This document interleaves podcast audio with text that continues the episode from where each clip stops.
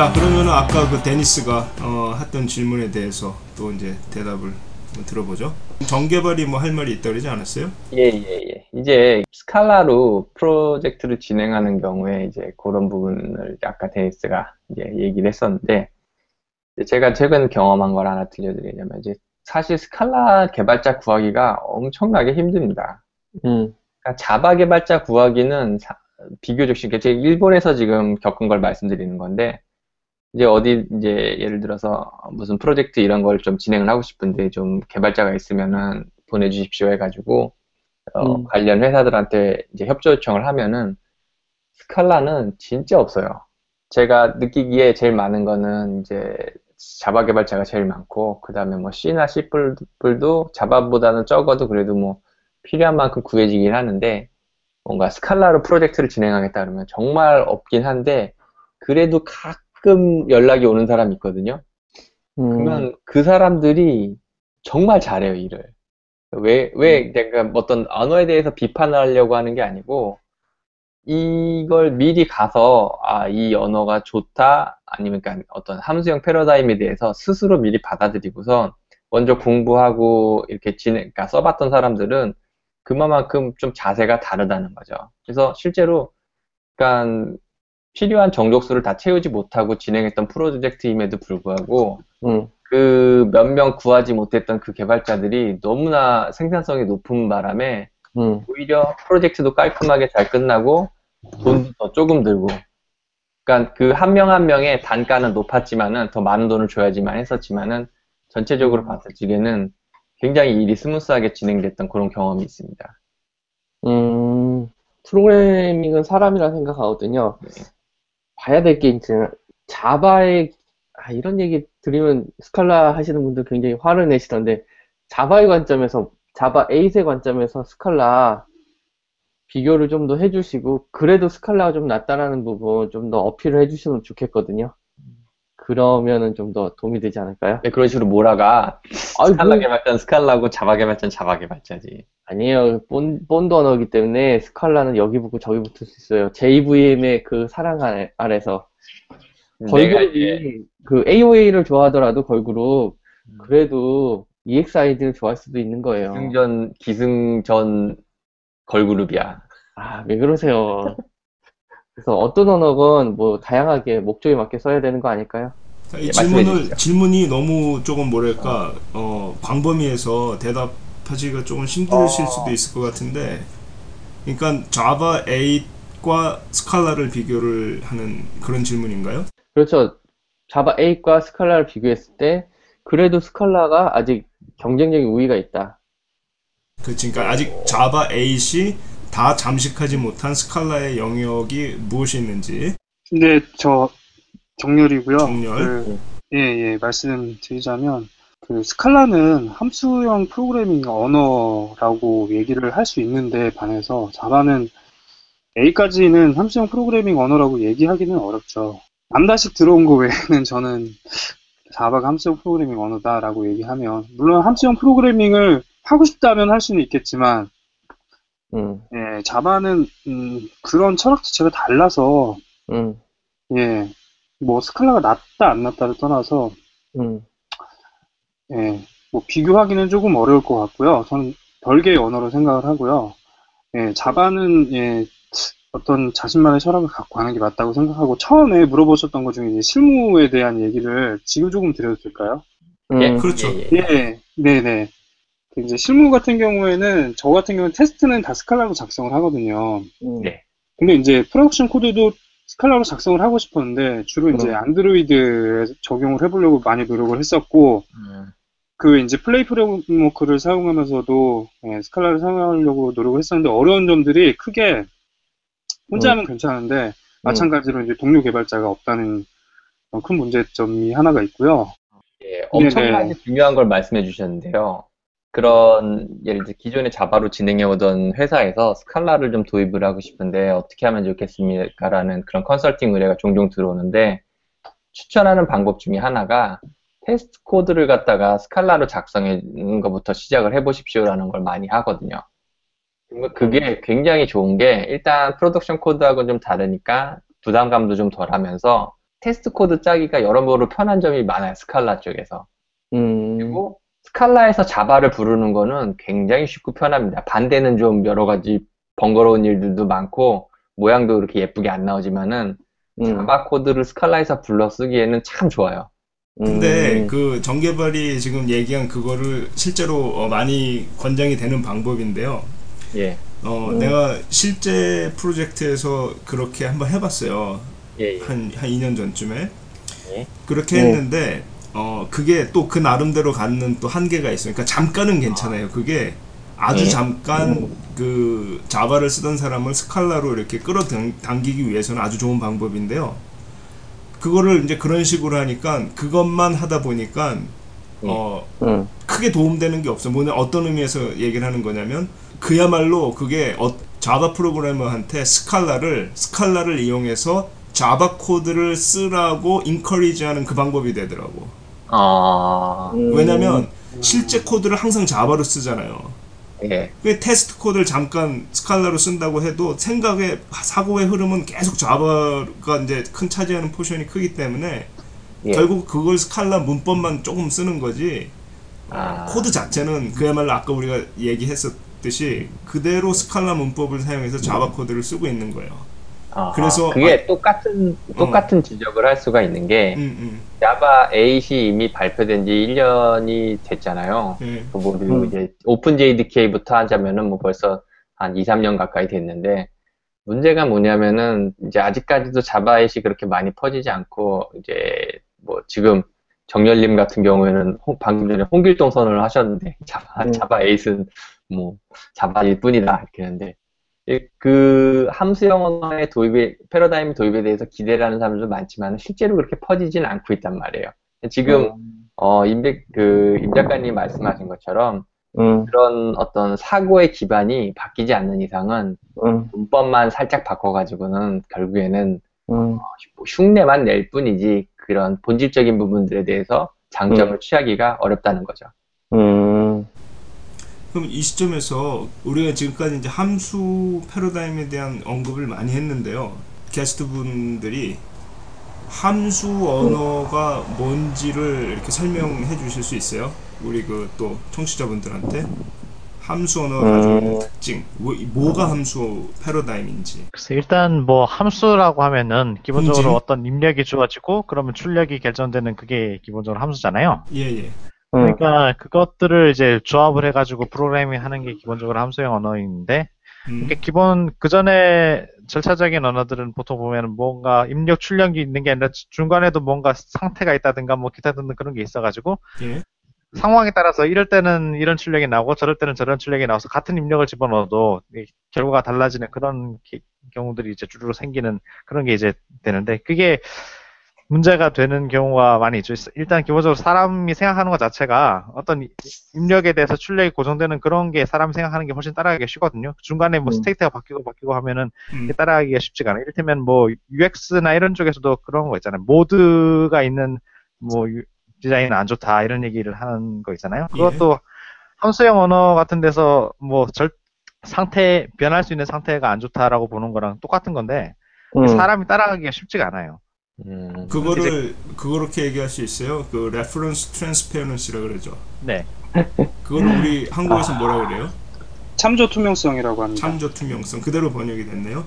참조 네. 무결성 뭐 이렇게도 얘기하는 참조 무결성. 그거는 뭐라고 번역해요? 사이드 이펙트. 사이드 이펙트. 사이드 이펙트는 사이드 이펙트. 그냥 그렇게 부수 효과 이렇게 안 하고. 그러니까 부... 사이드 이펙트 하면. 약간 어감이 다른 것 같아요. 그걸 부수 효과로 번역을 하게 되면 그대로 예. 전달이 안 되는 것 같아서. 아. 네. 사실 왜? 저는 음. 사이드 이펙트 그냥 부작용으로 번역하는 게 제일 좋은 것 같은데. 아, 부작용. 그렇게 번역하는 걸 본 적은 없어요. 아, 부작용은 사이드 이펙트, 사이드... 뭐가 약 먹고 어. 부작용. 그게 그러게요. 네, 사이드 딱, 이펙트 딱 그거잖아요, 근데. 맞습니다. 그러니까 지금 얘기하신 게 이제 관련된 거잖아요. 그러니까 인풋이 있고 아웃풋이 있을 때. 사이드 이펙트가 없으면 함수가 항상 일, 동일한 인풋에 대해서 동일한 아웃풋이 나오, 나오는 거죠. 근데 네, 사이드 그렇습니다. 이펙트가 있으면 그러니까 내부에 어떤 상태가 있다든지 그러면은 입력 똑같은 입력을 줘도 그 내부의 상태에 따라서 아웃풋이 달라지니까 그러면 음. 이제 거기에 대해 생각하기가 어려워지는 거죠. 음. 그죠? 근데 그게 그 함수 패러다임이 가지고 있는 기존의 다른 패러다임에 비교했을 때 가장 큰 특징 중에 하나고요. 또 어떤 것들이 있어요? 일단 그 상태가 없어짐으로 인해서 이제 좋아지는 부분들이 있죠. 이를테면은 그게 입력과 출력만 딱 있으면은 그럼 그게 재사용하기가 굉장히 쉬워지거든요. 그런데 음. 이제 중간에 상태가 있는 애들은 사실 그 어떤 그 컨텍스트에 만 적용시킬 수 있고 다른 데서 적용하기 사실 쉽지 않은 그런 문제가 있어요. 그러니까 예를 들면 오브젝트 오리엔티드가 처음에 나왔을 때도 이거를 이제 뭐 여기서 만들었던 거를 딴 데 가서 재사용하고 재사용하고 뭐 그렇게 할 거다라고 그렇게 이제 처음에 이상적으로는 그렇게 얘기했지만 실제로 보면은 한 프로젝트에서 만들었던 코드를 딴 데 갖고 가서 쓰는 일은 사실은 잘 없잖아요. 그러니까 보면은 그게 가, 가서 가, 갔다가 쓰기가 사실 굉장히 힘든데 네. 근데 이제 펑셔널에서는 그게 가능해지는 거죠. 이를테면 그게 컨텍스트나 문맥 같은 그런 게 이제 중요하지 않고 그냥 입력에서 출력하는 것만 딱 지정돼 있으니까 그러니까 코드가 재사용하기가 쉬워지고 왜 펑셔널이 전반적으로 코드가 짧아지는 게 물론 이제 보일러플레이트 같은 거를 짧게 짧게 만들고 뭐 그런 것들도 물론 효과가 크지만 기본적으로 코드 재사용성 자체도 굉장히 높아지는 것 같아요. 아, 음. 야 정열님은 말씀도 빨리 하지만 굉장히 말씀을 잘하시네요. 네, 흥진, 흥진입니다. 흥진, 흥진. 흥진. 아, 그래서 그래서 내가 아까 그 흥진 정렬하자 그랬잖아. 아 그래요? 봐, 봐봐 벌써 내가 안 해주니까 자기도 모르잖아 막. 아 예. 그 해, 앞으로 해야 되겠지?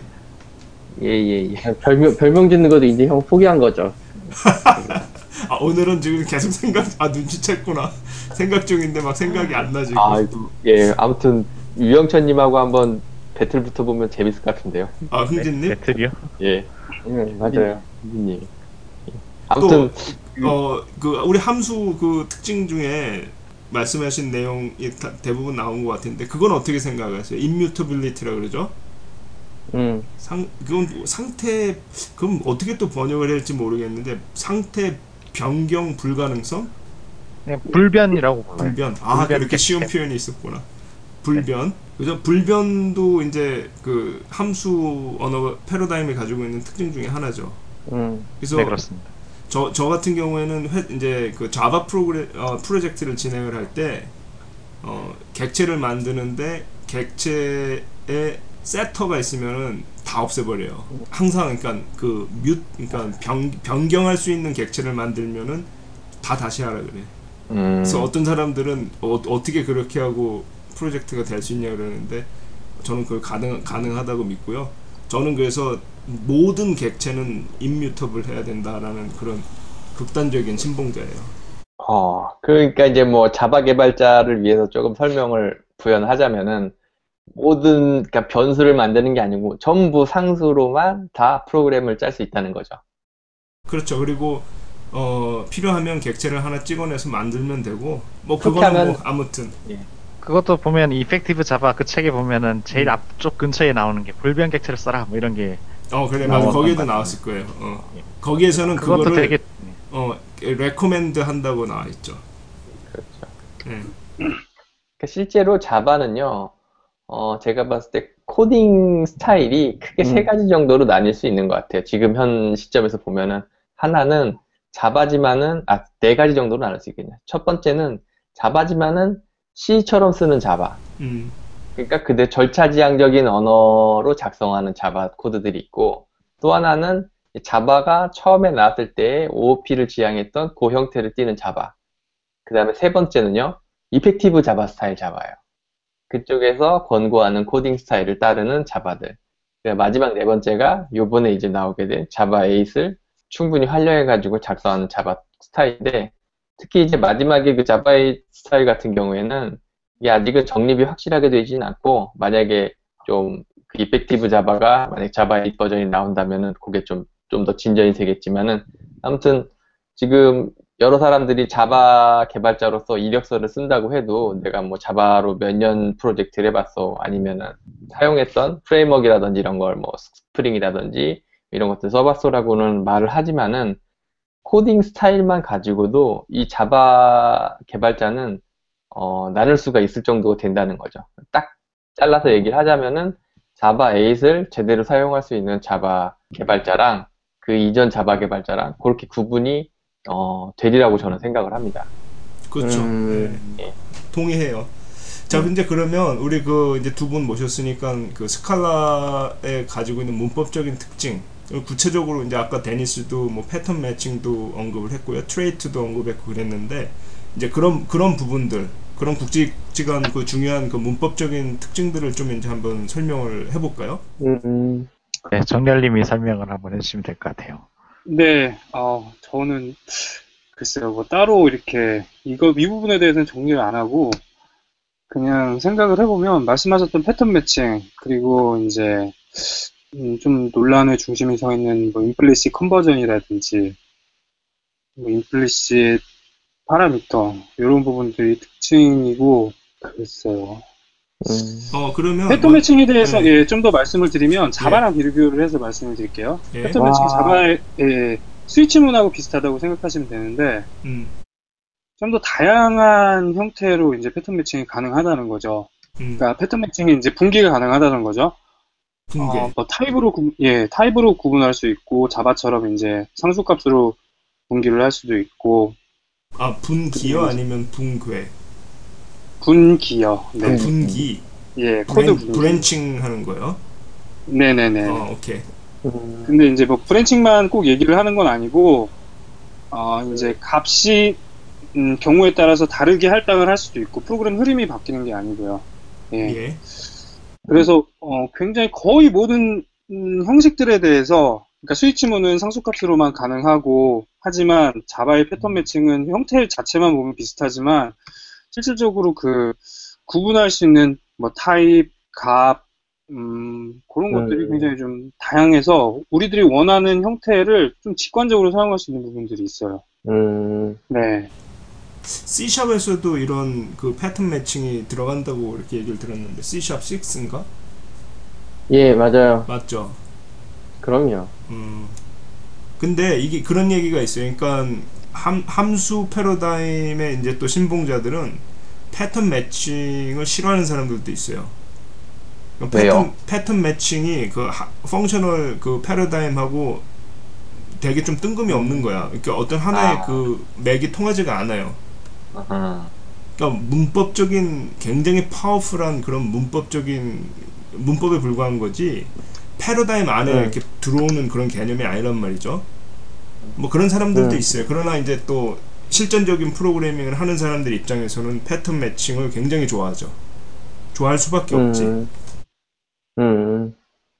네, 함수형 프로그래밍하고 패턴 매칭하고 그 좀 충돌하는 부분은 저도 이해를 하고요. 함수형 프로그래밍에 대해서 예, 조금 전에 이제 말씀해 주셨는데 사실 이 부분들을 제가 질문을 굉장히 많이 받거든요. 함수형 프로그래밍이 뭐냐. 네. 근데 음. 이 부분을 좀 더 자세히 좀 짚고 넘어가야 될 것 같아요. 예, 예, 말씀해 주세요. 예, 네, 함수형 프로그래밍이 이제 자바에서 얘기하는 그 객체지향 프로그래밍, 이제 자바 이전에 존재했던 어떤 그 근본적인 음. 객체지향 프로그래밍하고 그 배치된다고 생각하시는 분들이 계시는데, 음. 예, 이게 직교성을 띠고 있어서 물론 중첩되는 부분도 음. 있어요. 그래서 결국 배치되지 않는다는 거를 좀 먼저 이해를 하고 넘어가셔야 될 것 같아요. 그러니까 지극히 음. 함수적인 프로그램은 반대로 객체지향적인 프로그래밍이라고 보셔도 될 것 같아요. 그 역도 어느 정도 성립은 하고. 예. 음. 네, 이, 그, 그런데 이제 패턴 매칭 같은 경우에는 음. 예, 좀 그런 부분들 함수적이 아니냐라고 얘기는 할 수 있지만 스칼라가 음. 꼭 함수형만 쓰도록 강제를 하는 건 아니거든요. 스칼라에서 원하는 건 음. 객체지향, 함수형, 그리고 절차지향 음. 가장 적절한 부분들을 골라서 필요한 부분에 맞게 사용을 해야 가장 효과적인 프로그래밍이 가능하다고 생각하는 입장이기 때문에 간결성도 추구를 하고요. 패턴 매칭이 함수적이 아니라고는 할 수 있지만 그렇다고 해서 스칼라의 언어 자체에 대한 비판을 하기는 좀 어렵다는 생각을 갖고 있습니다. 네. 그렇죠. 인사이트가 대단하신데요. 근데 문제가 되는 거, 제가 봤을 때 문제가 되는 거는 딴 게 아니라 스칼라 순결주의자들은 늘 얘기를 하잖아요. 언어의 순결성, 자바, 자바처럼 쓰면 안 된다. 자바와 섞이면 스칼라도 아니고 저것도 아니게 된다. 뭐 이런 얘기도 많이 있잖아요. 스칼라가 이제 자바와 분기되는 면이 과연 무엇일까? 뭐 이런 것도 좀 고민 좀 해야 될 것 같은데요. 아, 저는, 아 개인적인 입장으로서는요. 아, 스칼라 순열은 잘 모르겠고, 그건 스칼라라기보다는 함수형에 좀 더 가까운 것 같고요. 순열주의자는 함수형이란 말이 좀 어울리지 않나요? 그런 생각이 들고, 스칼라는 저는 그냥 짧게 짜고 예. 잘 활용하고, 멀티툴이라고 그러죠? 그 왜 톱도 들어있고, 드라이버도 들어있고, 칼도 들어있고. 예. 그런 맥가이버 칼이죠, 맥가이버 칼. 네네, 맥가이버 칼. 맥가이버 칼인데, 맥가이버 칼은 사실 사용하기 굉장히 어렵잖아요. 네. 모두 아닌 어중간한데, 스칼라는, 어, 굉장히 그런 함수형 패러다임, 여러 가지 패러다임을 잘 섞고 나서, 쓰는 사람 입장에서 정말 잘 활용을 하고, 네. 어, 코드를 간결하게 만들고, 읽기 좋게 만들고, 거기에만 좀 집중을 해야 될 것 같아요. 그러니까, 뭐, 이게 완벽하게 함수형이 있느니, 뭐, 동시성, 뭐, 병렬성이라든지 이런 완결 모호성을 추구하는 것보다는, 그냥 실용적인 입장에서, 정말 실용적으로 만든 프로그램이 저는 가장 스칼라 언어가 생각, 아니, 프로그램이 아닌가 생각을 하고 있습니다. 음, 좋은 지적이시네요. 음. 자, 그러면 마. 이제 그 스칼라의 어떤 패러다임이나 어떤 이제 철학, 이런 부분들에 대해서는 얘기를 많이 했으니까, 어, 아까 이제 잠시 또 그 문법 쪽으로 좀 돌아가세요. 그러면은 좀 중요하다고 생각되는 그 문법을 아까 이제 데니스도 질문을 했고 하니까, 그런 것들 이제 몇 개를 좀 설명을 부탁드릴게요. 어, 두 분 중에서 이제 예. 아무나 설명을 해주시면 되고요. 그 먼저 이제 그 트레이트 얘기를 좀 해볼까요? 트레이트라는 게 뭐고, 그게 음. 왜 어떤 문제를 해결하기 위해서 어, 스칼라에 도입이 된 건지, 그걸 이제 좀 간단하게 설명을 음. 해주세요. 네, 흥진님이 해주세요. 아 예. 트리스는 기본적으로 자바 인터페이스랑 거의 비슷하다고 보시면 되는데요. 근데 음. 이제 디폴트로 어떤 메소드를 정의를 할 수가 있죠. 인터페이스는 이제 특정한 뭐뭐뭐 구현해야 된다만 지정해놓고 이제 그걸 그게 어떻게 작동이 되는지는 그런 거는 다 이제 비워져 있는데요. 그래서 보통 보면은 그런 인터페이스들 중에서 이제 자주 쓰이는 메소드 같은 경우는 그 인터페이스를 구현한 그런 어떤 클래스 클래스를 하나 만들어 놓고 그거를 이제 상속받아가지고 음. 쓰는 식으로 자바에서는 그렇게 구현하는데, 근데 이제 트릿 같은 경우에는 음. 그런 거를 이제 트릿 내부에서 미리 구현을 해가지고 쓸 수가 있는 거죠. 음. 그러니까 특정 클래스를 상속받아가지고 뭔가 해야 될 필요가 없이 그냥 그 트릿만 이제 받아들이면 음. 그거 가지고 다 할 수가 있는 거죠. 음. 그게 그 자바 에잇에 도입된 디폴트 인터페이스라 그러나요? 그렇죠. 그거랑 어떻게 다르죠? 동일하죠. 그게 이제 따라 만든 거죠. 예. 자바에서 음. 스칼라 쪽을. 동일한 거예요, 동일한 거. 근데 동일, 음. 아, 완전히 동일한 건 아닐 텐데요. 인터페이스랑 인터페이스라는 것은 기본적으로 컴파일 타임 때, 물론 이제 그것도 마찬가지지만 아. 그 클래스가 정의될 때, 예. 어 관계가 음. 정립이 되지만 트레이트 같은 경우에는 반드시 그럴 필요는 없잖아요.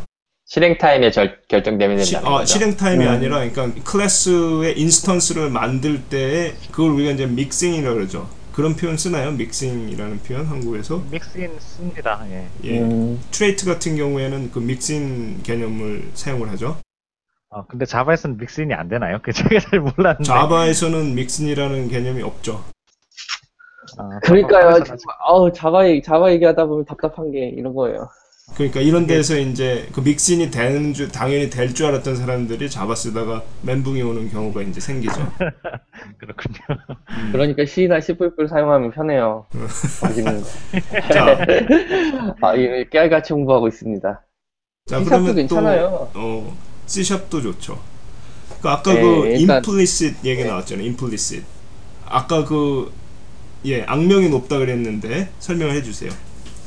이를테면은 뭐 예를 들면 뭐 자바 스트링이 있다. 음. 그러면 스트링에다가 스트링을 뭐 그냥 무슨 배열처럼 해가지고 뭔가 그걸 자, 작동시키고 싶은 그런 새로운 메소드를 추구하고 싶은데, 음.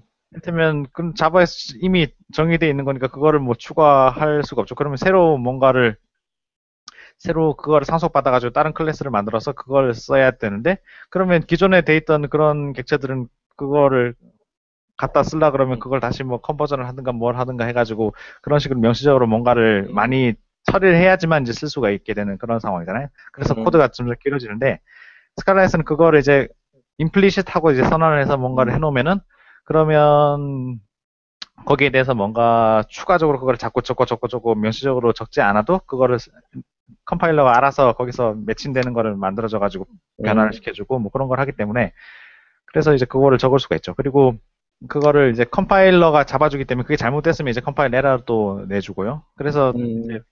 그냥 되겠거니 하고 했는데 어 안 되네 하면서 그럴 일이 미리 미리 잡아주니까 그런 일은 없어집니다.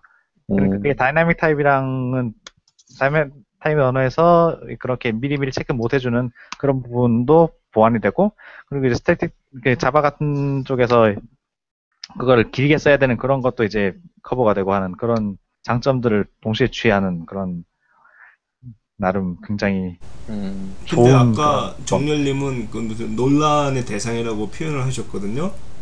음. 네, 그 제가 예, 말씀해주세요, 흥진님 계속. 예. 왜냐하면은 그게 이제 속에서 백그라운드로 그걸 해줘버리기 때문에 코드가 명시적으로 나와 있는 게 아니라서 사람 처음에 볼 때는 이게 도대체 어디서 무슨 일이 벌어지고 있는 건지를 잘 모르게 되는 그런 경우가 많거든요. 그래서 음. 아이디를 써가지고 거기서 무슨 임플리시 컨버전이 일어나고 있는 걸 표시해주고 뭐 그런 거를 요즘 아이디에스, 아이디에스들은 하고 있는데 음. 그게 그런 거 없이 이제 처음 보면은 이게 뭐야, 도대체 무슨 일이 일어나고 있는 거야, 전혀 이해할 수 없는 그런 게 이제 문제가 되는 거죠. 그러니까 러닝 컨버가 좀 있어요. 음. 편, 편해지는 대신에 러닝 컨버가 있습니다. 음. 네, 제가 조금만 더 추가적으로 말씀을 드리면요, 임플리시트 같은 경우에는 두 가지로 구분을 할 수 있는데, 우선 임플리시트 음. 컨버전하고요 음. 임플리시트 파라미터가 있습니다. 그 임플리시트 컨버전은 방금 전에 이제 흥진님께서 말씀해 주신 부분이고요, 임플리시트 음. 파라미터는 그냥 파라미터를 그냥 알아서 타입에 맞게 넣어주는 그런 기능인데요, 둘 다 약간 헷갈려요.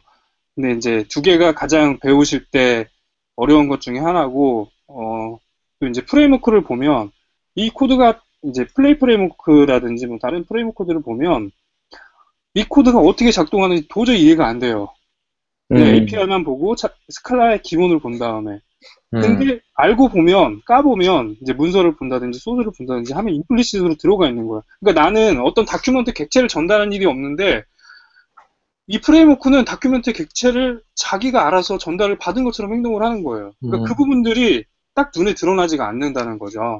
그래서 그런 것들 때문에 물론 보는 사람 입장에서는 프레임워크 백그라운드에서 작동하는 게 어떻게 작동하는지 아는 사람들 입장에서는 음. 그게 굉장히 간결하게도 느껴질 수 있지만, 그만큼 함축되어 있고 숨겨져 있으니까 음. 이게 언어로서 약간 음, 좀 불리함을 갖고, 그러니까 좀 안 좋은 건 아닌가 하고 하는 얘기들이 있어요. 그래서 심지어 이제 코틀린 다 아시겠죠. 코틀린 같은 랭귀지에서는 임플리시트를 빼버린 경우도 있거든요. 음. 많은 부분들을 착용을, 차용을 했지만 음. 그래서 저는 개인적으로는 사용을 하는 게 참 좋다고 생각을 하지만 음. 예, 그분들 입장에서도 이해는 충분히 수긍이 가고 있는 상황입니다. 네, 네.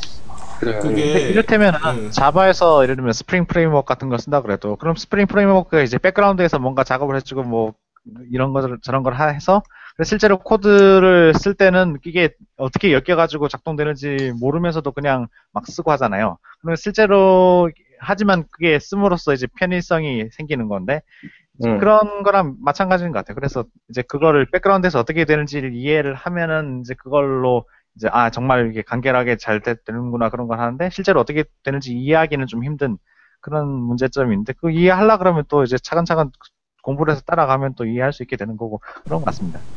그, 네. 그 아, 인플리시트과 관련해서는 그 이제 보통 타입 시스템, 우리 이제 아까 뭐 함수 패러다임 순혈주의자도 얘기를 했었는데, 또 타입 시스템의 순혈주의자들은 스칼라의 임플리시트 그러면은 막 토할라 그래요.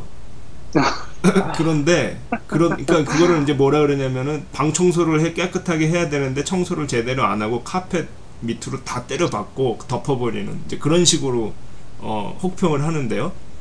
그런데 이제 막상 또 코드를 작성하다 그 임플리시트 가지고 있는 어떤 그 기능이 한번 그 맛을 들이면 또 잊을 수가 없는 맛이 되는 거죠. 과연 그럴까 형? 제가 봤을 때는 스칼라를 포기하게 되는 계기가 되는데, 잘못하면. 그래서 임플리시트 때문에 스칼라를 싫어하는 사람들도 있어요. 음. 그 양날의 검이야, 임플리시트는. 임플리시트는 다른 언어들에서도 간혹 보이는데, 어, 특히 유독 스칼라에서 좀 문제가 많이 되는 거라, 자바 쪽에서 넘어간 사람들이 많으니까 음. 음, 예, 그런 부분들에서 좀 많이 멘붕을 느끼는 거죠. 그 코드를 쫓아 잊지 못하겠는 거예요. 그렇죠. 음. 다른 사람 코드를 뭐 그런 경우도 있고, 어, 그 다음에 나는 어떤 경우를 봤었냐면은, 회사에서 어떤 친구가 코드를 작성을 했는데 굳이 스칼라로 자기가 썼어요.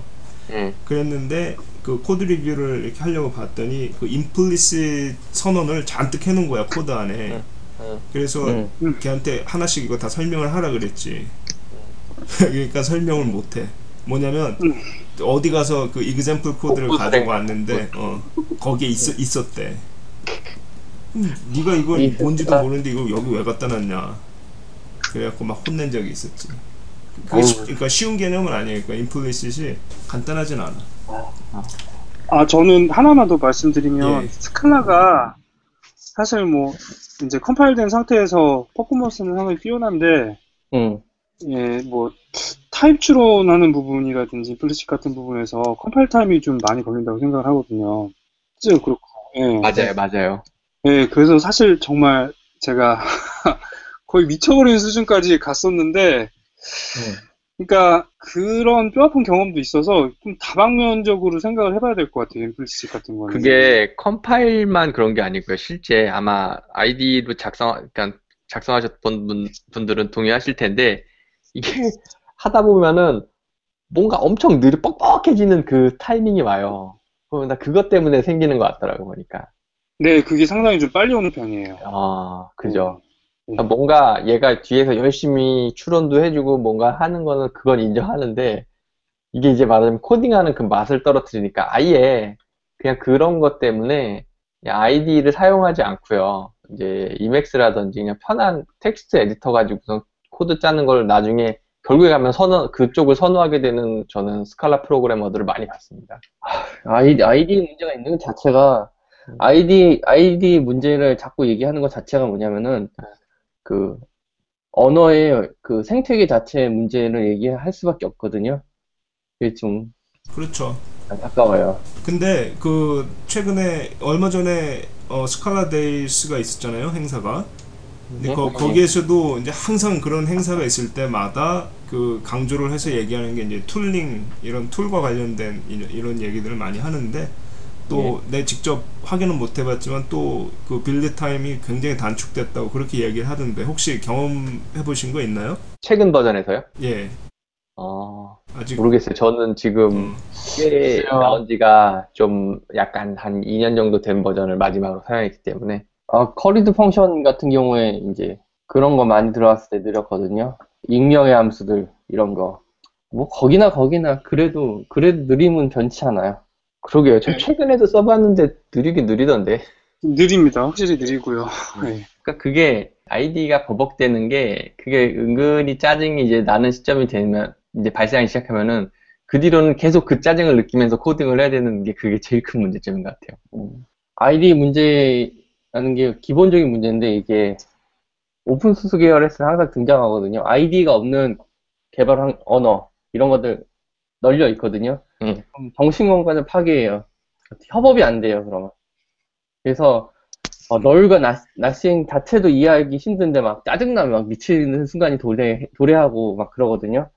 그래서, 이제 에러가 날만한 코드상, 그럼 메모장 끼워놓고 작업해야 된다는 얘기인데, 그 순간 되면은 생산성이라는 단어, 그동안에 이제 스칼라가 주장했거나, 어떤 언어가 생, 주장했던 뭐 간결함, 뭐 모든 언어의 장점을 다 아이디에서 말아먹는다고 생각해요, 저는. 그러니까 그 툴링의 중요성은 사실 중요하죠. 그래서 그 타입세이프 쪽에서도 그런 쪽으로 지금 굉장히 많이 공을 들이고 있고, 주로 그쪽 사람들 보면은 그 맥오에스에서 인텔리제이 요 컴비네이션을 제일 많이 쓰는 것 같은데, 아무튼 그거는 뭐 계속 나아지고 있어요. 한 이, 삼 년 전에 비하면 지금 이미 굉장히 많이 나아졌죠.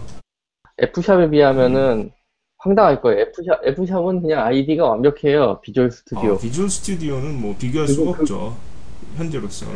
그러니까 F샵, 그러니까 F샵을 펑셔널 랭귀지라 생각하면 F샵은 무시 못할 존재거든요. 그럼요. 아무튼 타이오비 인덱스 같은데 보면 F샵이 더 많아요. 퍼센트 이거 사용자가 스칼라보다. 음. F샵이 장점이 많이 있는데, 특히 엠엘 계열 사용할 때 인터그레이션이 참 좋아갖고 머신러닝 만들 때 참 좋거든요. 저의 마지막 도전 과제가 F샵이에요. 아, F샵으로 펑셔널 랭귀지는 얘로 몰자 하는데, 우리 동네는 사과나무와 리눅스와 이런 동네라 돌겠어요 지금. 자, 그러면 그 문법 얘기를 조금 더 해서 트레이트랑 우리 또 implicit 얘기했는데요. 케이스 클래스는 뭐예요? 흥진님이 설명해 주세요. 아, 예. 케이스 클래스는 이제 어, 뭐라고 해야 될까요? 어... 뉴가 없어요. 뉴가. 네네. 뉴가 없고요. 예. 그리고 여러 가지로, 그러니까 이를테면 뭐 불변 객체 얘기를 아까, 아까 했었는데. 그런 거를 자동으로 만들어준다고 해야 될까요? 예. 음. 불변 객체를 만들기 위해서 뭐 해시코드 뭐 equals 뭐 이런 거 정의해야 되고, 그리고 각 뭐 메소드 get 뭐 getter 같은 그런 것도 이제 세팅을 해야 되고, 뭐 생산자 뭐 기준 그런 거를 다 만들어야 되는데 그걸 자동으로 쭈루룩 만들어줘요. 투 뭐 투스트링이라든지 뭐 해시코드 뭐 equals 뭐 이런 거 다 자동으로 나오죠? 네, 그렇습니다. 저, 제가 봤을 때 이런 함수들은 C에서도 다 지원되기 때문에 그 C 프로그래머 입장에서는 그냥 C나 C++, 특히 C++ 프로그래머들, 에스티엘 넘어가는 사람들 입장에서는 별로 매력적이라 생각하지 않아요, 솔직히. 음, 그런, 아, 어. 그거는 자바의 경우도 마찬가지고요. 음. 자바에서도 이제 롬복 같은 라이브러리들을 음. 활용하면 음. 데이터로 케이스 클래스와 거의 유사한 클래스들을 만들 수 있거든요. 음. 그러니까요. 예, 예, 예. 그러니까 뭐 케이스 클래스가 이제 뭐 패턴 매칭에서 사용하는 경우는 좀 괜찮긴 한데 음. 그 외에 뭐 케이스 클래스가 굉장히 가, 굉장히 장점이라고 보기는 좀 어려울 것 근데 같아요. 근데 그거를 그 변수 어. 패턴이나 뭐 이런 거, 생성자 패턴 뭐 요 요 정도, 시퀀스 패턴 정도. 음, 그 케이스 튜플. 어. 아, 제가 생각할 때 튜플이 제일 좋았던 것 같아요. 튜플. 그 케이스 클래스를 단순히 그 그런 음. 타이핑을 줄여주는 이제 그런 수준으로만 생각할 수가 없는 게. 스칼라에서 우리가 그 아까 함수 패러다임을 얘기하면서 어 설명하지 않은 게 하나 또 있거든요. 혹시 그것도 또 한국말로 어떻게 하는지 모르겠는데 엘지브레이크 타입이라는 게 있어요. 혹시 두 분은 음. 아시겠죠? 우리가 보통 뭐 오오피에서는 앱스트랙트 타입이라 그래요. 뭐 그렇게 얘기를 하지만은 어 함수 언어에서는 엘지브레이크 타입이라 그러잖아요. 예, 그 대수형 네. 타입이라고 하나요? 대수형, 대수형 타입이라 그러나 우리말로? 음. 네, 그럴 것 같아요. 대수형 타입. 그래서 타입 구조 자체가 조금 달라지는 측면이 있잖아요. 보통 우리가 오오피에서는 그 타입 하이어라키가 열려 있다고 이렇게 표현을 할 수 있으면, 다시 말해서 우리가 페어런트가 있고 차일드가 있으면 그렇게 이제 오오피에서는 그냥 쓰고 말잖아요. 그러면 나중에 누군가가 그 차일드를 상속을 해가지고 그랜드 차일드를 만들 수도 있잖아요. 그렇게 그 네. 상속, 우리가 일부러 거, 자바에서는 그걸 파이널 클래스로 하면은 상속을 못하죠. 그런 식으로 막을 막을 수는 있지만 기본적으로 그 오오피에서 정의하는 타입 하이어라키는 열려 있단 말이죠. 그런데 이 음. 함수 패러다임에서는 그게 닫혀 있어요. 음. 무슨 말인가 하면 불리안 같은 경우에 true하고 false라는 두 개의 서브 타입이 있고 그걸로 끝이고요. 그 다음에 무슨 네. 옵션 같은 경우에는 some, 뭐 something 하고 none 그렇게 두 개로 끝이고요. 네. 그죠? 이런 식으로 이런 식으로 어, 닫혀 있는 그런 이제 타입 시스템 구조를 이제 우리가 알지브라이크 타입이라고 그러는데 어, 이거를 사실은 패턴 매칭이 이거랑 굉장히 밀접하게 연, 연관이 되어 있죠. 그리고 이런 알지브라이크 타입을 어, 구현하는 문법적인 기능으로서 제공되고 있는 게 사실은 어, 케이스 클래스이기 때문에. 어, 케이스 클래스는 단순히 네. 어떤 그 편리한 함수를 자동으로 생성해주는 그런 걸로만 끝나는 게 아니고 패턴 매치나 알지브레이크 타입 그 정의하는 거랑 밀접하게 관련이 돼 있어요. 그렇게 얘기를 해도 네, 되겠죠? 시, 실드, 네. 네, 실드하고 연관지어서 하면 그렇게 얘기할 수 있습니다. 음, 그 김태희가 좋으냐, 송혜교가 좋으냐. 나중에 그런 얘기는 나중에 집에 가서 일기장에다 써. 여기 듣는 분들은 뭐냐면은 너무 깊게 가면은. 문제가 되는 게 딱 한 가지인 것 같아요. 못 알아들으면 돌아버릴 것 같아요. 이게 자막이 있는 것도 아니고 영상이 있는 것도 아닌데 어. 도대체 무엇인가? 음. 이 사람들 무슨 만담을 어, 하고 있는 것인가? 외교를 하고 있는가? 그 나는 사실 스칼라 문법 중에서 제일 막 돌아버리겠는 게 그거예요. 사실은 그 엑스엠엘 리터럴 진행하는 거. 아, 예. 아. 저기 뭐죠? 디에스엘? 아니 아니 디에스엘이 아니라 X, 언어 자체가 엑스엠엘을 지원을 해요. 예. 아, 예, 예. 네, 그렇죠. 근데, 근데 저는 엑스엠엘은 사용해 본 적은 없는데, 구체적으로 어떤 부분이 있어서 그런 일이 있으신가요? 아니, 그러니까 그 기능, 그 지원하는 것 자체가 나쁜, 나쁜 걸 떠나서, 엑스엠엘, 그건 본인도 인정을 해요. 오더스키도 막 웃으면서 인정을 하는 부분인데, 그때 자기는 엑스엠엘이 정말 천년 만년 너무너무 중요한 데이터 그 어, 표현 방식으로 끝판왕이라고 거라고 생각을 했대요. 아, 음. 제이선으로 갔잖아. 음, 그래서 완전히 자기가 음, 아예 언어에 포함을 시켜버린 거야. 그 엑스엠엘 아, 아, 언어 자체에서 엑스엠엘을 아, 곧바로 만들 수도 있고 읽어드릴 수도 있고. 예. 그렇게 했는데 어, 저, 예, 지금은 제이선을 더 많이 쓰니까 쓸모가 없어졌지. 예. 제이선도 쓰고 또 뭐죠? 그 로비에서 많이 쓰는 거? 저는 야물, 뭐 와이에이엠엘을 그리죠. 예, 그 와이에이엠엘 야물이라죠. 네. 뭐라 이거 무슨 소리지? 저는 아닌 것 같아요. 아, 죄송합니다. 접니다. 제가, 제가. 왜냐면은 두 시, 저희가 지금 이거 녹화한 지 두 시간 지났단 얘기예요. 어, 이제 슬슬 또. 어, 제가 어. 봤을 때는, 그, 엑스, 이제 뭐냐면은, 스칼라를 만드신 아저씨가, 예. 게임 쪽을 안 해본 거예요. 엑스엠엘이나, 뭐 이런 거 포기한 게, 게임 쪽에서는 이천 년대 초반이거든요. 엑스엠엘 느려서 못 써먹겠다가, 아. 이미 대용량 데이터 넣었다 뺐다, 뭐, 스크립트 넣었다 뺐다 할 때, 다 이제 결론이 났거든요. 음. 그 뭘, 안 해본 거야. 어, 언어 만든 학자들은 안 해봐. 실제로 코딩을 지가 끝까지 해보면은 그런 거 안 넣거든요. 그래서 뭘로 갔는데? 아, 엑스엠엘에서. 엑스엠엘에서 간 게 이제 그나마 사람이 이해할 수 있는 포맷이 이제 제이슨으로 많이 음. 갔죠. 어, 오버헤드도 적으면서 음, 데이터도 그렇죠. 조금 먹고. 예. 그렇죠. 데이터도 조금 먹고. 엑스엠엘이나 다 할 수 있고. 엠엘, 그 엑스엠엘, 에스지엠엘, 뭐. 변형된 디에이치티엠엘, 뭐, 요, 요런 단어 붙어 있는 것들은 파싱이 문제예요, 또. 또 해석해야 돼. 음. 파서가 있어야 되고, 그래야 되니까, 이거 관련해서도, 이제, 누군가 코딩하고 관리하기 위해서 엄청난 이슈가 생긴단 말이에요. 네. 그래서 저는, 비추하고, 뭐, 더더욱 비추한데, 게임 쪽에서 누가 그거 넣었다고 하니까, 아유, 불쌍한 듯한 눈빛을 막 바라보더라고요, 콘솔 게임 업계에서. 프로젝트는 한 삼 년, 삼 년 차인데, 앞으로 일 년 더 개발해야 돼. 엑스엠엘 갖고, 헬게이트가 빠진 거예요. 그, 엑스엠엘은 이제 좀, 모든 어, 좀 문제가 있죠. 네. 네, 그, 뭐, 그렇게 언어적인, 언어적인 완성도는 높더라도, 실제적으로 사용하거나, 협업하거나 뭐 할 때 정말 안 좋은 것들. 스칼라도 역시 막 그런 부분이 좀 보이긴 하지만, 그래도 자바 에잇보다, 스칼라가 미소녀죠. 자, 그러면 예. 그 우리 스칼라 얘기를 하면서 이제 액터 시스템 얘기를 안 할 수가 없는데요.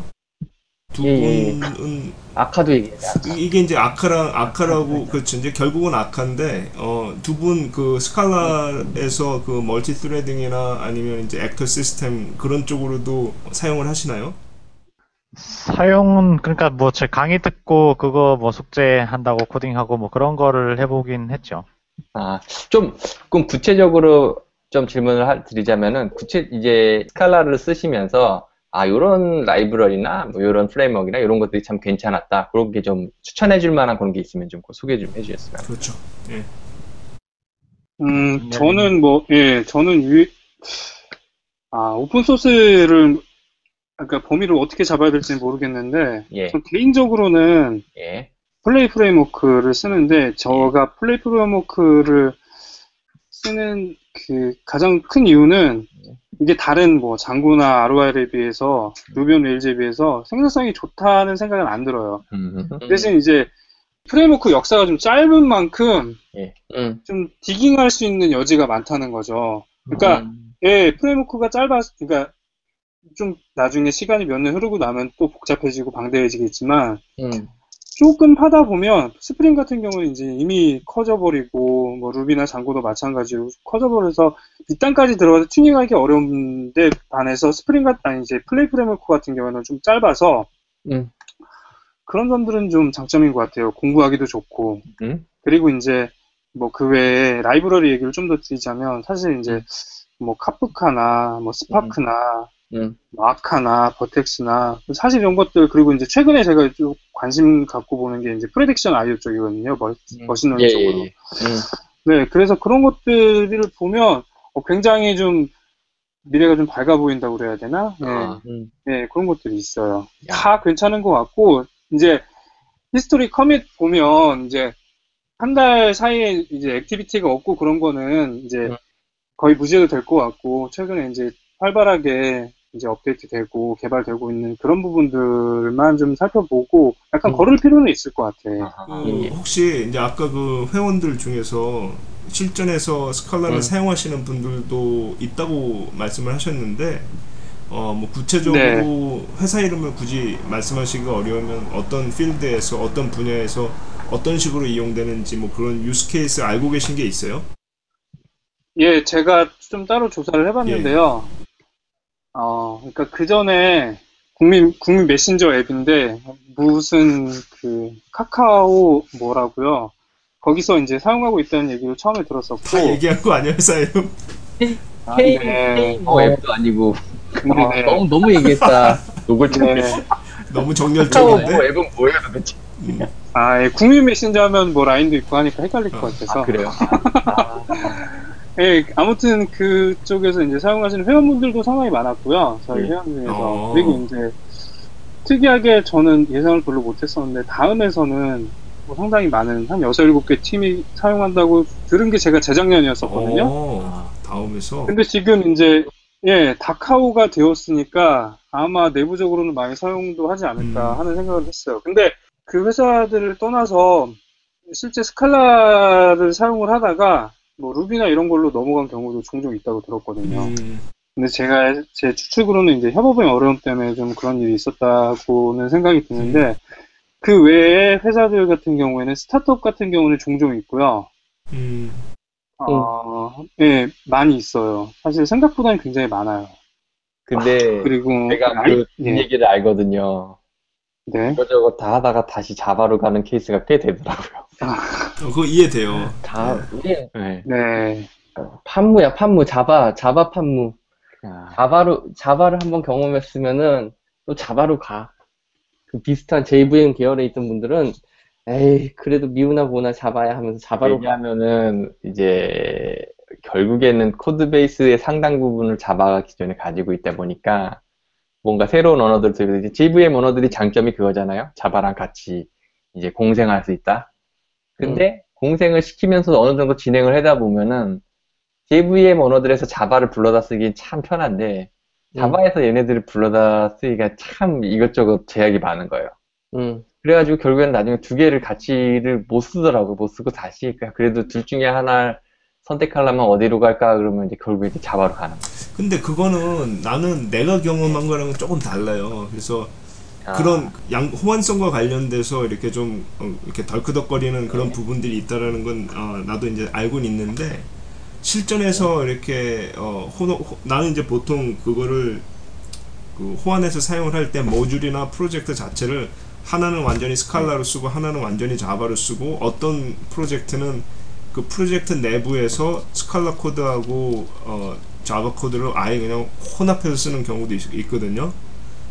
근데 예. 그랬을 때 그 스칼라 코드와 자바 코드가 만나는 그 바로 그 지점의 인터페이스를 잘 정의를 해주면 어, 크게 문제가 되는 경우는 없었어요 지금까지. 음, 그, 그 부분이죠. 그러니까 정확하게 경계를 구분해서. 프로젝트 단위로는 언어를 하나로 구성할 필요는 분명히 있을 것 같아요. 음. 어, 저 그 오픈소스나 그 국내 예, 국내에서 사용하는 회사 중에서 좀 인상적이었던 회사가 예. 이제 제플린이라는 음, 예. 프로젝트가 있어요. 예, 아파치 인큐베이팅 중에 있고 예. 그 프로젝트죠. 네, 근데 이제 그게 국내에서 개발되고 예. 있는 프로젝트거든요. 아, 그게 국내에서 개발됐어요?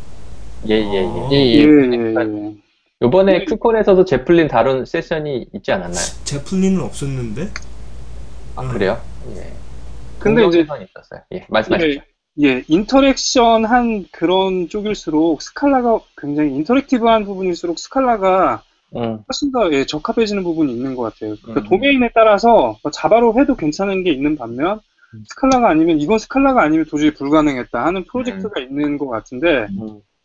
최근에는 예, 인터랙션이나 뭐 유엑스 이런 게 강조되면서 스칼라가 좀, 조금 더 유리한 고지를 갖는 부분들이 좀 있는 것 같긴 해요. 제가 봤을 때는 그 이제 함수형 언어가 가지는 병렬성 그 특징 네. 때문에 이제 빅데이터, 그러니까 데이터 사이언스 쪽하고 그 다음에 이제 머신 그거에 연관된 머신러닝 쪽에서 상당히 그쪽 에이피아이를 이제 함수형 언어의 특성을 이용해서 짜게 되면은 깔끔하고 보기도 편하고. 이제 그런 특징이 있어서 많이들 사용하는 것 같습니다. 그래서 제플린도 음. 지금 그렇지만은 스파크도 지금 스칼라로 지금 돼 있죠. 음. 거기 이제 스칼라에서 이제 약간 스파크에서 제공하는 스파크 엠엘이라든지 이런 것들도 있고, 그게 머신러닝이라든지 이쪽에서 상당히 많이들 좋아하는 것 같아요. 많이들 즐겨 쓰고. 음. 일단 제가 봤을 때는 그 스파크 스파크 부딪히면은 항상 느끼는 게 메모리 문제. 음. 메모리 메모리 크래시 문제 때문에 데이터를 넣어도 뭐해요? 깨지는데. 이런 얘기가 나오고, 일단 일단 일단 함 그 이거는 주제가 산으로 가니까 또 디스 그만하고, 함수형 언어의 장점이 늘 있겠지만은 또 스칼라가 지향하는 바를 사람들이 봤을 때 러닝 커브 문제는 계속 얘기가 나오는 것 같아요. 아까 전에 얘기했지만 그냥 뭐 정식으로 배우시면 돼요 이게 아니라 정말 속성을 배울 수 있는 방법 없을까요? 마공으로? 제가 제일 궁금한 게 그거예요. 스칼라를 빨리 가르쳐야 되는 사람들, 자바는 조금 알고 스프링도 조금 아는데 이 사람들한테 스칼라의 세례를 받게 하고 싶다. 이 매력을 빠져들게 하고 싶다. 어떻게 해야 되나? 두 분을 초빙해 회사에. 맞아.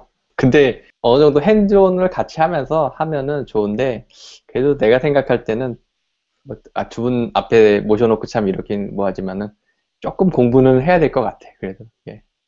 쉽진 음. 않아 그렇게. 어. 문턱이 낮지. 일단은 제 생각에는 제일 좋은 거는, 언어 배우는데 제일 좋은 거는 그 언어 사용자랑 계속 인터랙션 하는 게 제일 중요하거든요. 그러니까 그렇죠. 이제 그냥 컴파일러와 인터랙션 하는 것도 필요하고, 그리고 음. 이제 그걸 이미 언어를 아는 사람들하고 같이 뭐 페어 프로그래밍 한다든가 이런 식으로 음. 연습을 해보는 게 가장 빨리 느는 길인 것 같습니다. 아.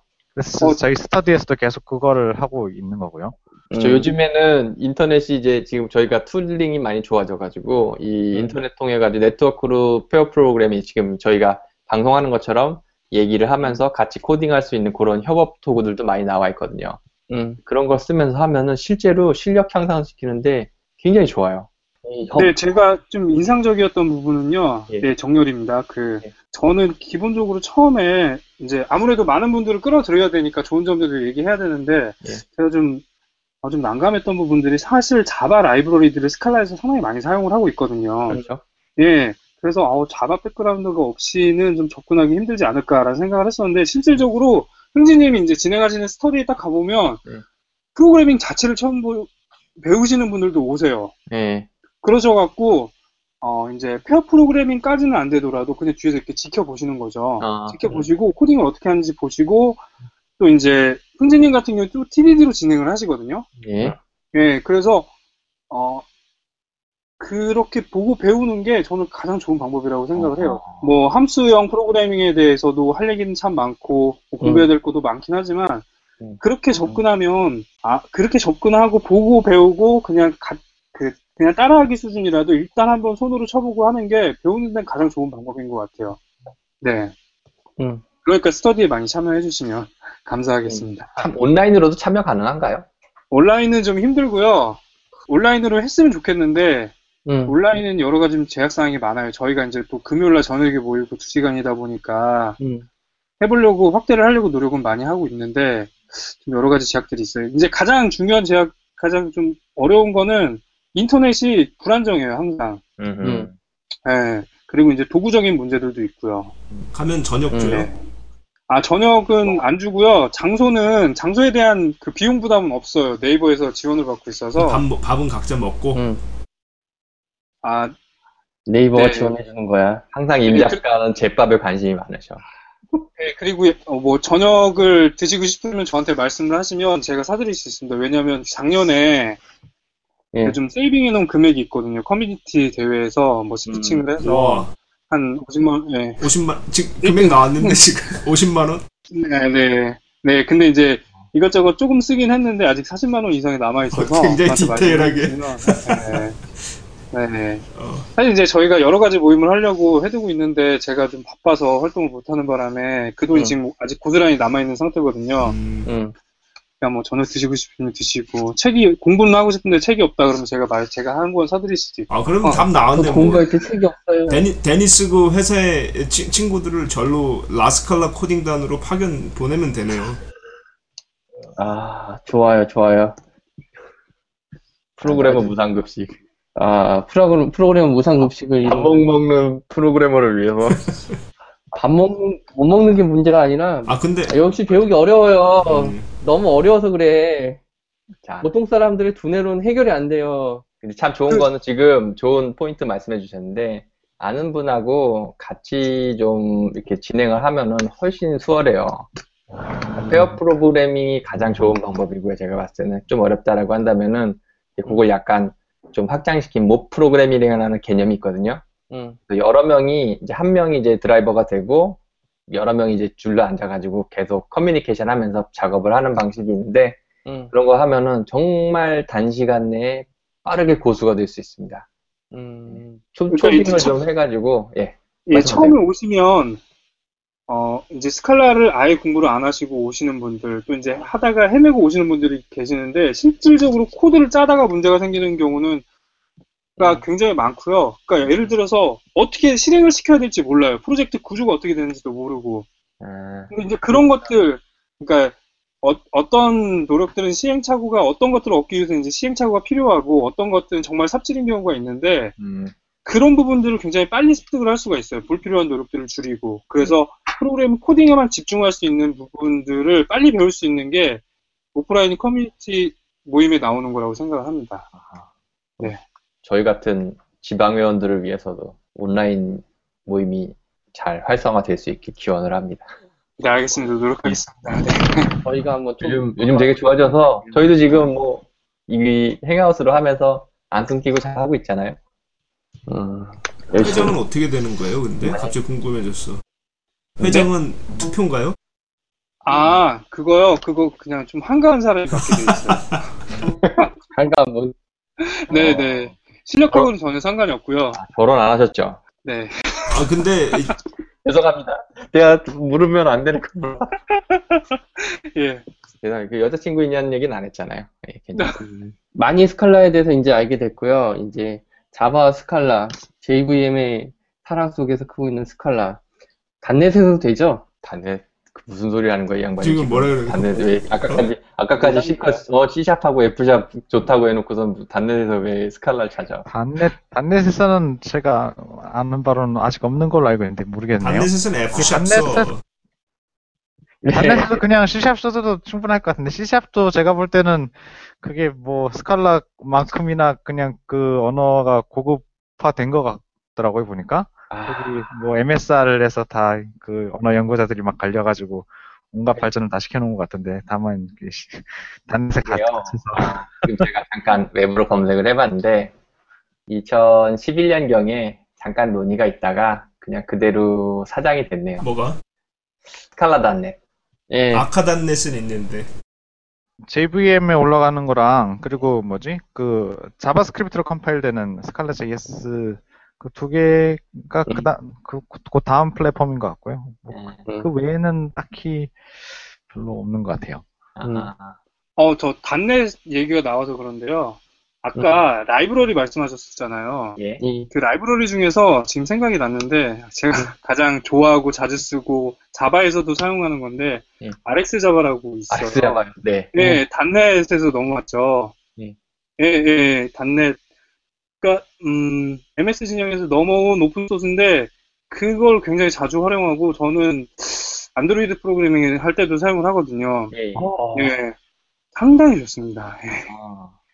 그걸 하게 되면 함수형에서도 많이 좀 이해를 할 수 있고, 예. 그니까, 퓨처, 음. 예, 퓨처 같은 것보다 이제 좀 더 고도화에 대해서 사용 가능하거든요. 한번 보시면 좋을 것 같아요. 넷플릭스에서 네. 오픈소스를 내는 거죠? RxJava가? 네.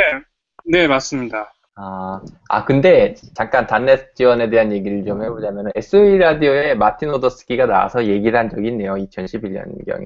그래서 어, 자기 가능하면 올해 안에 좀 비주얼 스튜디오에 대해서 서포트하고 싶다는 얘기를 했는데 아직까지 안 된 걸 보면은 그거는 이제 그 마틴 오더스키가 원해서 되는 게 아니라 마이크로소프트에서 해줘야 되는 거니까.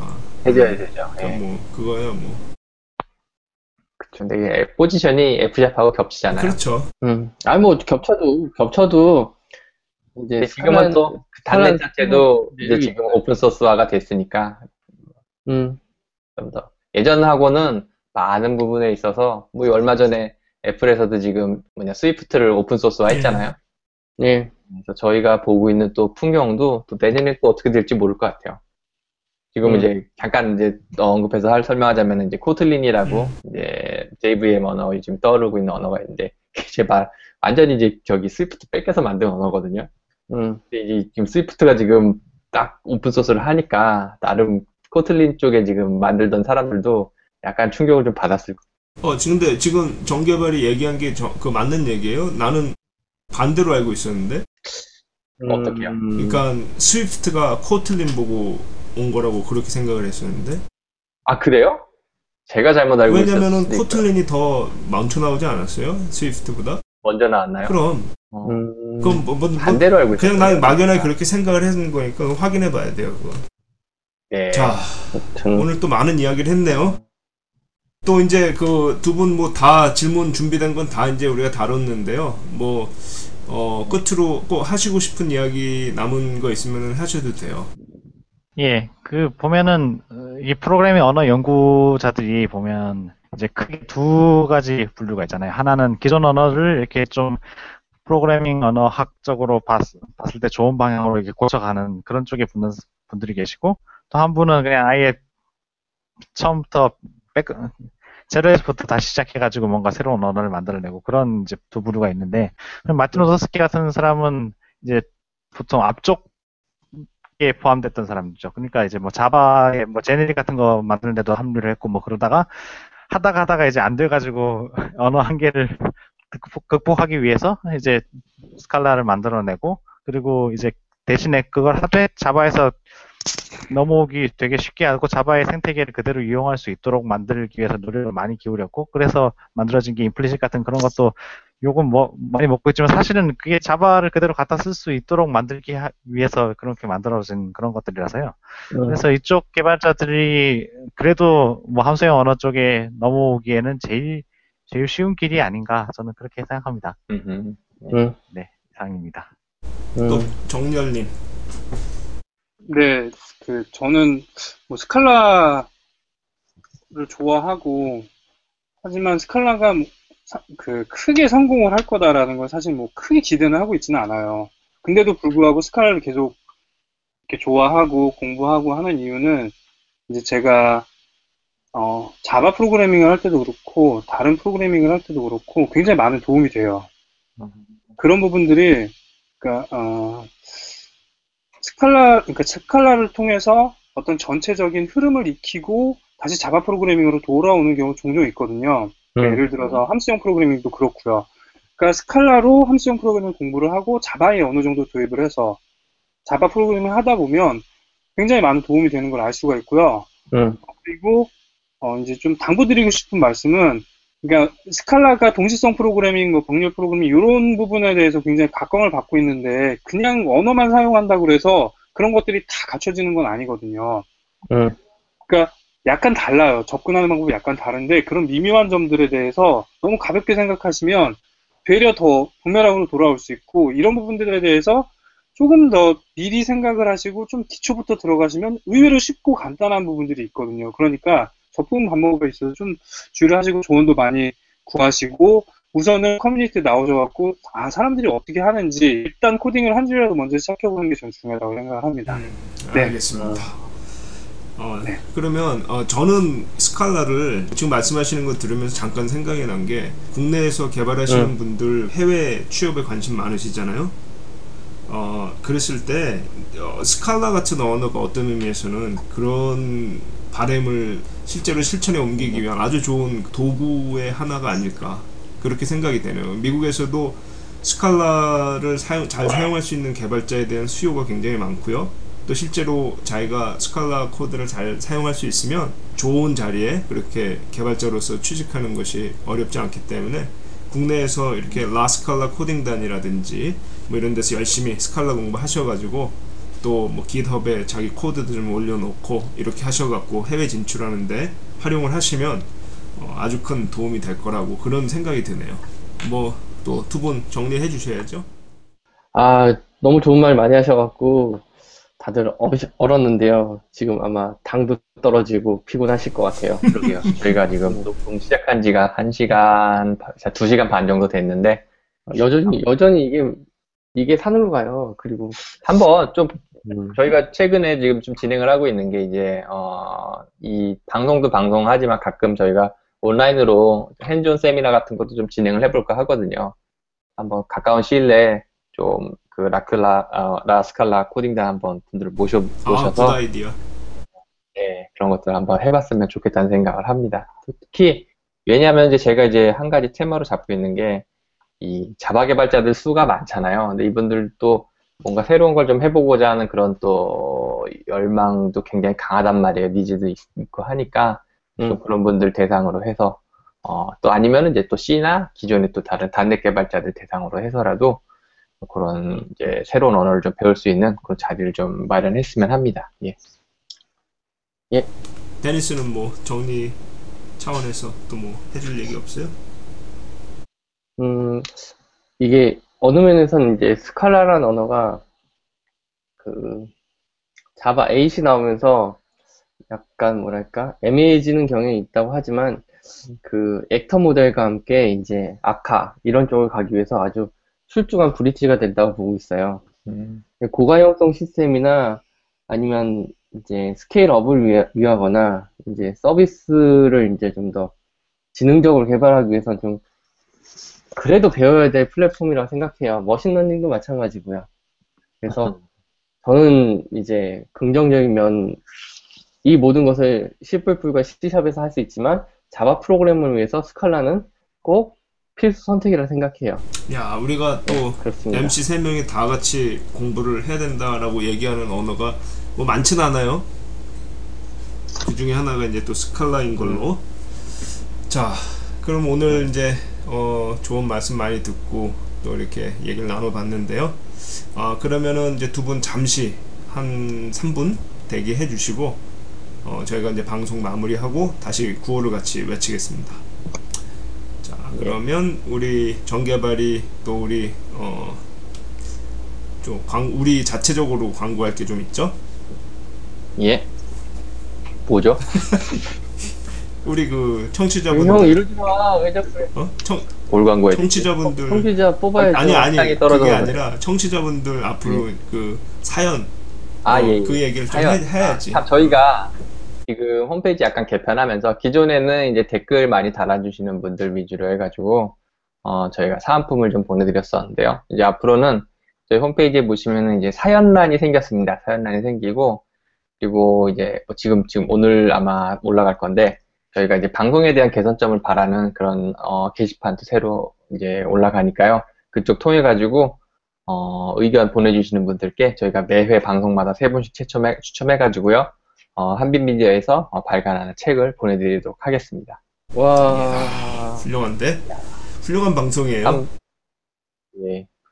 또 의외로 저희는 그렇게 큰 대단한 선물이라고는 또 생각 안 했는데 또 받으신 분들 굉장히 또 좋아하시더라고요. 아 그럼 응. 집에 그냥 책이 딱 날라와봐. 내가 주문한 것도 아닌데. 그렇죠.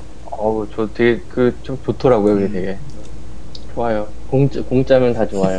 저도 뭐지? 세븐랭귀지 어. 세븐랭귀지 세븐랭귀지 온라인 서점에서 음. 바로 저기 카트에다 넣어놓고선 음. 주문 버튼 누르기 직전에 임 작가님이 보내주셔가지고 저자 그 저자는 아니구나. 역자가 직접. 음, 역자 역자가 어. 직접. 음. 너무 좋습니다. 항상 음. 가지고 다니면서 입고 있어요. 알겠습니다. 음.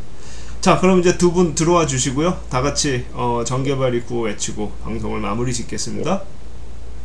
예. 예. 우리 정렬님 아. 잠깐 근데 두 분 그 별명을 안 지었는데 두 분은 왠지 그 그냥 흥진 정렬 이렇게 가면 될 것 같아요.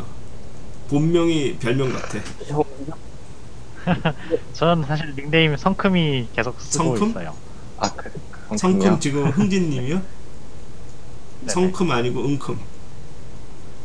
은큼. 오 좋은데요? 어, 정렬님은 좋아하죠, 좋아하죠. 정렬님이 좋아하죠. 정렬님은 자진 납세 하시죠. 그 은큼 이가 되네요, 은큼 이. 어, 은큼이고 저 이쪽은 정 정렬님은. 아 저는 말띠라서 망아지로 하겠습니다. 망아지. 어딘가 네. 좀 석연치 음... 않긴 한데 어쨌든 석연치 석연치 않아요. 뭔가 이상해. 망하지. 아 갑자기 나도 이제 밤이 깊고 이래서 잘 생각이 안 난다. 그냥 망하지. 은큼이야 망하지. 네. 자, 예, 아 오늘 두 분 너무 좋은 말씀 감사드립니다. 예, 이제 정 이제 마무리할까요? 네, 구호 외쳐주세요. 예, 예. 네. 자, 우리는 프로그래머다. 프로그래머다. 자, 감사합니다. 예, 수고하셨습니다. 아~